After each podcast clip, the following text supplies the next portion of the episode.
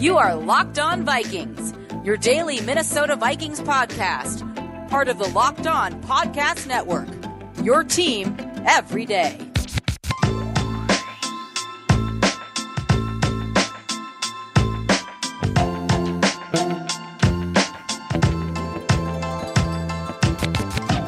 Why, hello there, everybody, and welcome to another episode of the Locked On Vikings podcast, part of Locked On Podcast Network, your team every day. Also part of the Locked On Podcast Network, Peacock and Williamson, giving you everything you need to know from a wide national angle through a wide lens. Brian Peacock and Matt Williamson have you covered over there, also part of the Locked On Podcast Network. I am your host, your pal, and the kid you copied off in math class. My name is Luke Braun. You can find me on Twitter at Luke Braun NFL. The show is on Twitter at Locked On Vikings.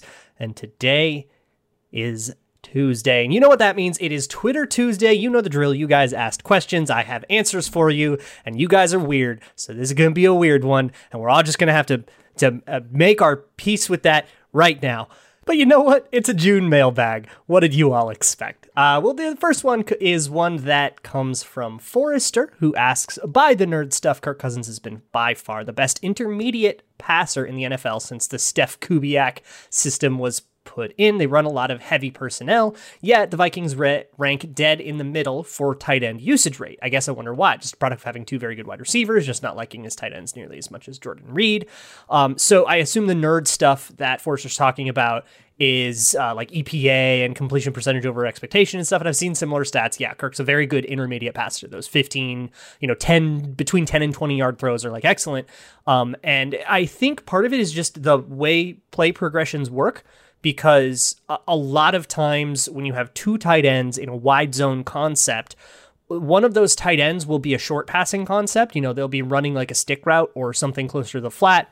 There'll be a check down option. And, you know, if you're throwing the intermediate route, I don't know how often that's the tight end. Uh, I think the deeper stuff that tight ends throw might actually be deep stuff, might be over 20 yards, like a lot of those Irv Smith kind of verticals up the seam, that kind of stuff. Um, and I, I think in terms of like target rate, I think that's just kind of a quirk of the way the plays are designed. I don't know if that reflects well or poorly on our tight ends or whatever, or it's not like Kirk Cousins is sitting there before the snap going, well, I guess I'd rather throw to a wide receiver than a tight end. He's not making that decision. He's reading coverages and kind of reading cues and going through the flow chart that the play gives him. I do think a big part of that is that over the last couple years, Kyle Rudolph hasn't been running as many routes. Uh, he was blocking a lot because of all the line troubles and that he's not exactly a deep threat anymore. So I think that was part of it. I wonder if that'll change with Irvin Conklin at the helm. Um, but we're going to talk about those two guys in a little bit. Next one comes from Casey, who asks Is it possible Shurmur told the Vikings the Bears were trying to trade up, so the Vikings tried trading up higher in an effort to trade back out to, to a quarterback needy team just to prevent the Bears from picking and, of course, get the draft capital?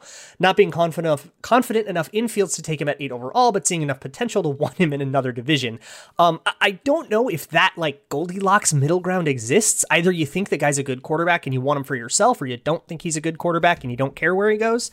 The way the reporting sounds, the way the Vikings behaved, for my money, if I had to guess, um, a we know that like the Vikings were divided, right? They are not a monolithic uh, entity. There are a lot of people in that room, and they didn't all have the same opinion on Fields, which means that the kind of room as a whole had a very mixed view and just wasn't as high on Justin Fields. Maybe the Bears were just unanimous and really, really loved Justin Fields. I also think the Bears just had more kind of pushing them to be aggressive about quarterback.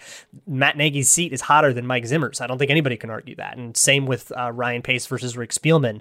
So yeah, they went for a little bit more desperation. And I also just think, you know, if you're the Giants, you're a little bit more interested interested in you know trading down for a first round pick uh, for you know two first round picks, one this year and one next year, and they were probably fairly comfortable that Kadarius Toney was going to be there at 20, and that's who they ended up taking. So they probably liked the the uh, trade down that got them more capital, and they kind of felt like they still were going to get their guy versus going down like two spots and barely getting anything. But also trading up to eight with Carolina was such a like a lowball offer um, that you know the Vikings. I just don't think they were that serious about Justin Fields. I don't think we need to get that much more complicated with it.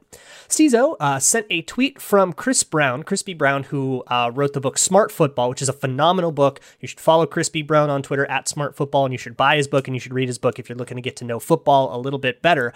Um, and he was in a conversation with a bunch of people and dropped a take. And Stizo asks, To what extent do you agree with the following?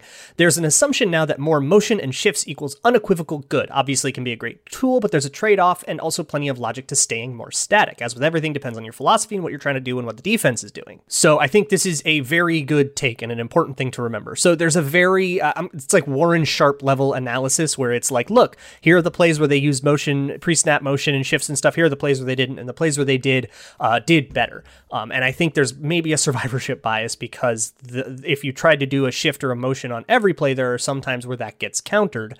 For example, let's say you're watching a defense and you know that they like to roll a coverage in response to a particular shift. Let's say they roll from a two high look to a one high look and they do like a rip Liz thing, which is like something the Vikings do a lot, where uh, a safety will come down in the box but they'll only do it in response to a shift from this particular alignment to that particular alignment. Uh, so if you want to be in one alignment and you don't want to invite that shift, maybe you don't want a safety in the box, you won't do the shift. That's like a super vague example. There's also just the idea that, you know, shifts change things right before the snap, and that might not generate an advantage for you if you're the young team. If you're the young team with a young O line and people's trying to get it together, maybe there's a bunch of backups and the chemistry isn't there. You don't necessarily want to do a motion that'll shift the gaps right before the snap and invite somebody to make a mistake against their veteran defensive line that absolutely can handle that better than your guys can. Um, you know, pick your battlefield, right? That's the logic that I guess I can think of for not using shifts or being more static. There's advantages and disadvantages to it. I do think generally, you know, you, teams aren't going to not use shifts just because they like don't think it's good. They won't use shifts because they're worried about their players' ability to execute it, or sometimes there's like spacing and strategic game plan reasons where ah the defense does this particular thing against shifts. We don't want that. We're not going to invite it by using a shift. Speaking of shifts, make sure yours is in good shape and every other part of your car nailed it at rockauto.com. Everything you could possibly need for your car. It's super confusing to go out and find that stuff. If you're a do-it-yourselfer or if you just need basic supplies like jumper cables and stuff and things that, you know, may or may not need to be compatible with your particular make and model and year like transmission fluid or motor oil or something like that. It can all get very confusing. If you go to rockauto.com, rockauto.com is an aggregator of straight from the source auto parts. So instead of going to a retail auto parts store where they're going to upsell you because you're a retail customer and they're going to do all this stuff, Rock Auto doesn't mess with that. You can get the exact same parts and supplies, like same factory and everything, shipped directly to your door, cut out the middleman, and therefore save a buck. And Rock Auto is a family company. They've been doing this online for 20 years. They know what they're doing and they're going to take care of you. So go to rockauto.com and at checkout, make sure you let them know that Locked On sent you. Because if you don't, the bunnies will have no choice but to travel the wild, wild west, robbing trains. Rock Auto, amazing selection, reliably low prices, all the parts your car will ever need. Let's also talk about some Grambling. Did you know you could go to betonline.ag? You can bet on any team, yes or no, to make the playoffs. For example, the Vikings are plus 120 to make the playoffs. That means if you bet $100 on it and you won, you would get $120 in profits. You get 220 back, including the 100 you wagered in the first place. So the betting markets see the Vikings as underdogs to make the playoffs. If you disagree and you want to lay a wager down on them, head on over to betonline.ag. If you don't have an account, no worries, it's free to set one up. And when you actually enter your first deposit, enter promo code locked on. You get a 50% welcome bonus. That means if you put in 200 bucks as your first deposit, enter promo code locked on, you'll have 300 bucks to gamble with. That's at betonline.ag, your online sportsbook experts. Now, let's continue on with some more mailbag questions. The next one comes from Matt, who said, Best guess on where this year's remaining cap space goes. Do we sign a wide receiver three, a defensive end, a defensive tackle, all the other remaining free agent cornerbacks, extend contracts, or roll it into next year? Um, I, I, think they're probably done with corners now. Amari Henderson joined the team. That is a piece of news. I should probably talk about that. Uh, Amari Henderson did actually officially, it seems like he's going to sign. I don't know if it's been like officially announced yet or whatever. It's weird, but he'll be in camp. So that will put them, I think, at 11 or 12 corners. And that's a full group. Any other corners, and you're starting to cut people to make room. I believe that puts them at 92. If Amari Henderson, uh, correct me if I'm wrong on that. I believe that puts them at 90 though. So that means that they would be done with spending money out of house. Uh, nothing stopping them from bringing in Geno Atkins and you know cutting some random futures contract guy or a practice squad guy or a, or a uh, undrafted rookie or something like that. Um, my guess though is that most of that money goes to extending contracts. A lot of extensions don't necessarily require money in the year that you signed them. Um, unless there's a big signing bonus or something. But a lot of times you can convert their current salary into that signing bonus, um, and kind of, especially if it's unguaranteed salary, the player will usually agree to that because it's basically a cash advance. They get all the money up front, and unguaranteed salary would become guaranteed. It's already in their pocket. Can't get more guaranteed than that. So a lot of times you can use, um, you know, you'll use a lot from future years and stuff, but you can get those extensions done, and that's usually where the the stress comes in. The 2022 cap and the 2023 cap is going to stress extensions a lot more than 2021 cap will. However, for Brian O'Neill, I think you'll probably have to tack a little bit onto his 2021. I think you have to for Danielle Hunter as well if you're going to do something about that situation. So I do think that there is some 2021 cap that'll need to be used. And, you know, Harrison Smith, you could probably do some clever accounting to get his 2021 hit down while extending him for future years. Or you could not do that and just say, we're just going to tack years onto your deal and there's your extension and not actually save anything or add something or something like that. So I, think they've got a lot of work to do in house and they got a lot less work they're going to do out of house at this point, uh, which is disappointing. I want them to go out and get an edge rusher like Melvin Ingram or somebody like that, but it doesn't seem like that's going to happen. So sucks. Uh, Gabriel Greco asks top three most impactful suspensions since 2010, 2010. Vikings suspensions since 2010. So the three I came up with were, I'll go uh, chronological here. Chris Cook, 2011, um, was he missed a whole year. Obviously, that had to have a huge effect on 2011, right? And 2011 was a disaster season, largely because of problems in the secondary. So that one has to be a deal. Now, look, Chris Cook was not a gangbusters uh, cornerback or anything like that, but I got to imagine that was better than what they ended up trotting out there in 2011. And then I believe chronologically, Mike Priefer was the next one. He uh, served a bunch of games in 2014 for his homophobic remarks and the whole blowout with Chris Kluwe and all that. That was really impactful for two reasons. A, I think it started to kind of signal. Uh, changing of the general opinion of Mike Priefer. And when special teams started to go sour in 2017, 2018, I think it was a lot easier for fans to blame him because there was already kind of a reason to dislike him. But also, Chris Kluwe more or less got blackballed from the league after that. I think he ended up in one camp competition with Marquette King, lost it, and that was that. So that was pretty impactful. And then I think the last one would be Adrian Peterson in 2014. Obviously, had a huge impact on the way the Vikings, uh, you know, they had built their entire offense around Adrian Peterson. And in those early 2010s, uh, offenses, the run game I think was a much bigger deal than it is now, and I, so I think losing Adrian Peterson and replacing him with like Matt Asiata and a whole bunch of nonsense definitely threw a wrench in that 2014 season, and it was also the inaugural season for Teddy Bridgewater and, and Mike Zimmer, um, and a lot of other things went wrong in that year. I think Jeff Gladney will end up being up there, whatever his suspension ends up being. I think that will be fairly impactful, if only because it encouraged the Vikings to do stuff like go after all these veteran corners, um, like Nickerson and Tye Smith, and um, this weekend, you know, uh, Bashaud Breeland. So, if only because it like affected those moves. And if any of those guys get extended, you could likely say, like, well, that was there because of the Gladney thing. Panhandle Slim says, What are your top five football movies? I have not seen many football movies, so I'll probably name you five that I have seen and call those my top five. I really liked Invincible. Um, that was I I thought an underrated one. Um, obviously, Remember, remember the Titans has to be up there. Uh, great Denzel performance. You know, when you look up lists of football movies, Silver Linings Playbook shows up a lot. I, that movie was fine to me, but I don't know how much it counts as a football movie. It was a fo- movie about like a guy who happened to be a football fan, but it wasn't like about football in the way that like Remember the Titans is. Uh, Longest Yard, obviously, that's a, a classic. That's one I really like, and I can't think of any other ones. So is that enough? I saw Radio as a kid. I don't remember it at all. Chase Palm asks, uh,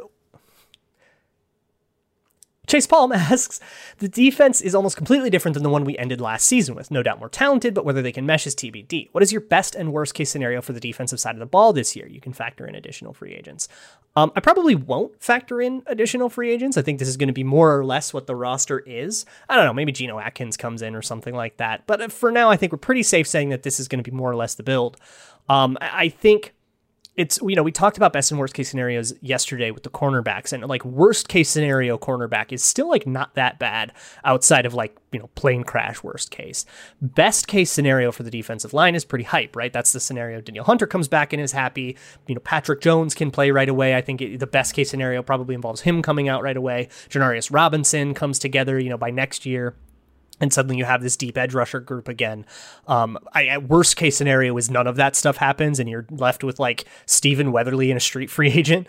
So I think best case scenario, obviously the secondary is good and you've got all, all this depth. Best case scenario probably involves the Vikings have depth. I think their top end will be pretty good at most places. The best case scenario involves depth also working out. And their worst case scenario is, you know, the one where Patrick Peterson's too old and Cam Dantzler's hurt and Gladney is uh, excommunicated from the league and Danielle Hunter demands a trade and, you know, and, and like all the superstars can be gone. And I suppose that's worst case scenario if you really wanted to go like worst, worst, worst case. Realistically, where I think we land is that the secondary will be pretty good, the pass rush will struggle, and we'll see what kind of defense that turns into. Probably a lot more blitzing than is wise, which is unfortunate. You know what else is unfortunate? When you feel like you want a sweet treat late at night, but you're trying to be good, so you can't have it, and you just have to like sit there and sulk and think about all the choices in your life that led up to this particularly sad and depressing moment, and you should probably go to bed, but now you're too hungry to go to bed. How about instead of going through all that, just get some Built Bar. Built Bar is a delicious and indulgent treat that tastes like, you know, German chocolate brown, you know, peanut butter chocolate brownie or uh, chocolate mint, chocolate raspberry, all kinds of stuff that you don't feel like you should be able to indulge in, but you can. It's low calorie, low carb, low sugar, high protein, high fiber. It's protein bar. It just tastes like a candy bar. You're tricking your brain into thinking that you you had that cheat day that you've been craving. So head on over to builtbar.com, enter promo code LOCKED15 L O C K E D 1 5 and you get 15% off of your next order. That's promo code LOCKED15, all one word at builtbar.com. Moving on with the mailbag, one comes from Dr. Doof, who says, Do you see our solution to the secondary, Peterson, Alexander, Breeland, as a patchwork to make a run this season or as one with a positive long term impact? Could be in the form of extended contracts, mentorship, fanfare, whatever, but I question the idea of intangible benefits. Um, so I guess okay. So if you question the idea of intangible benefits, I probably disagree with you. I think there's something to having veterans in the room to help guys like Harrison Hand and Cam Dantzler, uh, you know, come along.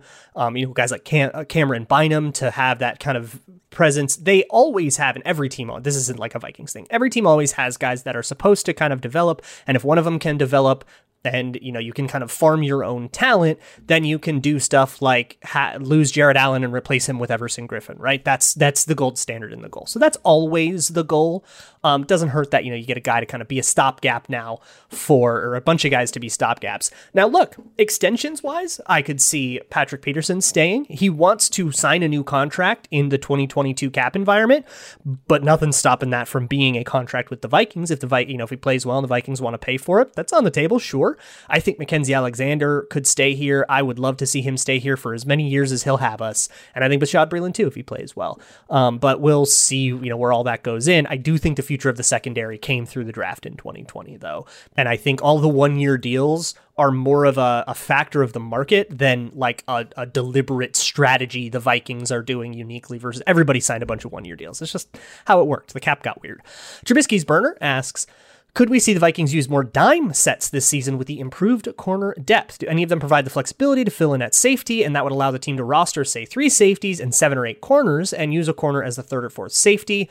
Um, look, I, don't think Dime is really up to them. Like if you send Dime out and they send out three three tight ends, you're just getting waxed. You're going to get run all over. So I don't know if there's again, it's not like a strategic thing. I, I think eh, corner depth is just a good thing to have because guys get hurt guys get tired. Guys want to rotate you know guys the different matchups and stuff like that. Just having a lot of cornerbacks is good. And remember you know a lot of the cornerbacks they signed this offseason are going to not make the team you know? You might not have like Parry Nickerson and Tye Smith don't really like count. They're kind of long shots. That might make the roster and if they do that's great.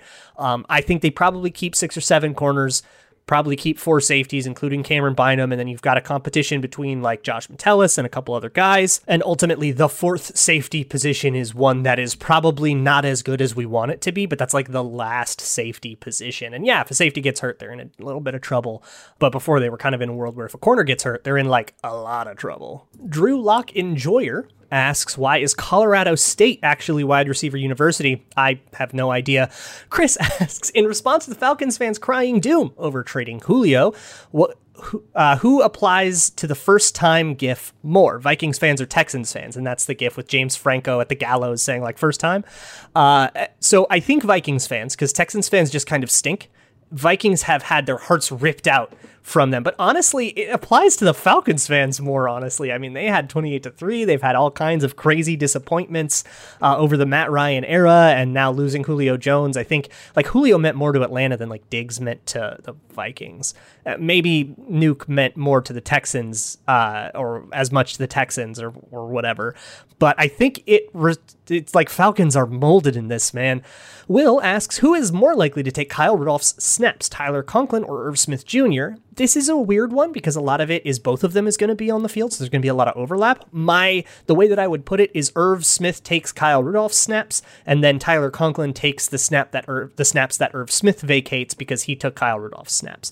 So it'll look like Tyler Conklin is taking Kyle Rudolph snaps, but I think the snap count for Irv Smith will increase and the target share will increase for him and stuff uh, relative to what they did with um, Kyle Rudolph. And I also think they'll be able to maybe do some more um, complicated concepts because they don't have as limited of a player. I think Kyle Rudolph was sort of a roadblock sort of player.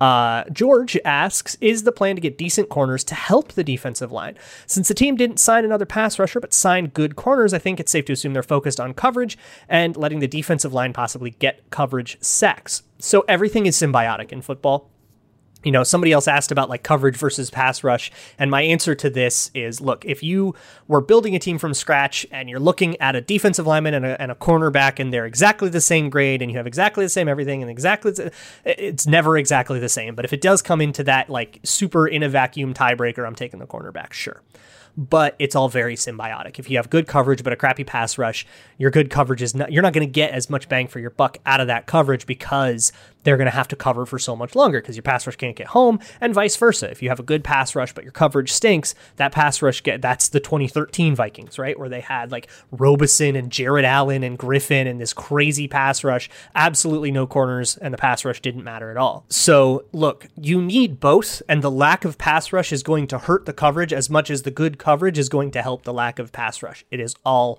symbiotic, and I don't know why the Vikings decided to go for a bajillion corners, but look, a lot of those corners corners were veteran minimum guys. So I wouldn't be surprised if they just extended vet- veteran minimum offers to anybody who would bite and more corners happened to bite. And it wasn't even like a purposeful thing. It was just, hey, who will come play for us for cheap because we're up against it on the cap?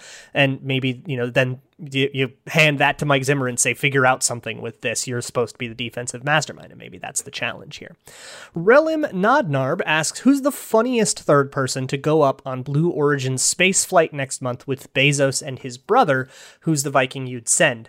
Um, the funniest person I don't know why I think uh, either uh, somebody like Kyrie Irving, who's a flat earther, that'd be phenomenal, or somebody like Elon Musk, like super off the wall, like the last person you'd expect. The Viking I would send has to be Stephen Weatherly because I feel like he would enjoy it the most. But there's a lot of people that would like really get a kick out of that. But I want to send a flat earther up there, like a like a true leader of the flat earth movement, and send them up and see what happens afterwards. And really just at that point, let the chips fall where they may.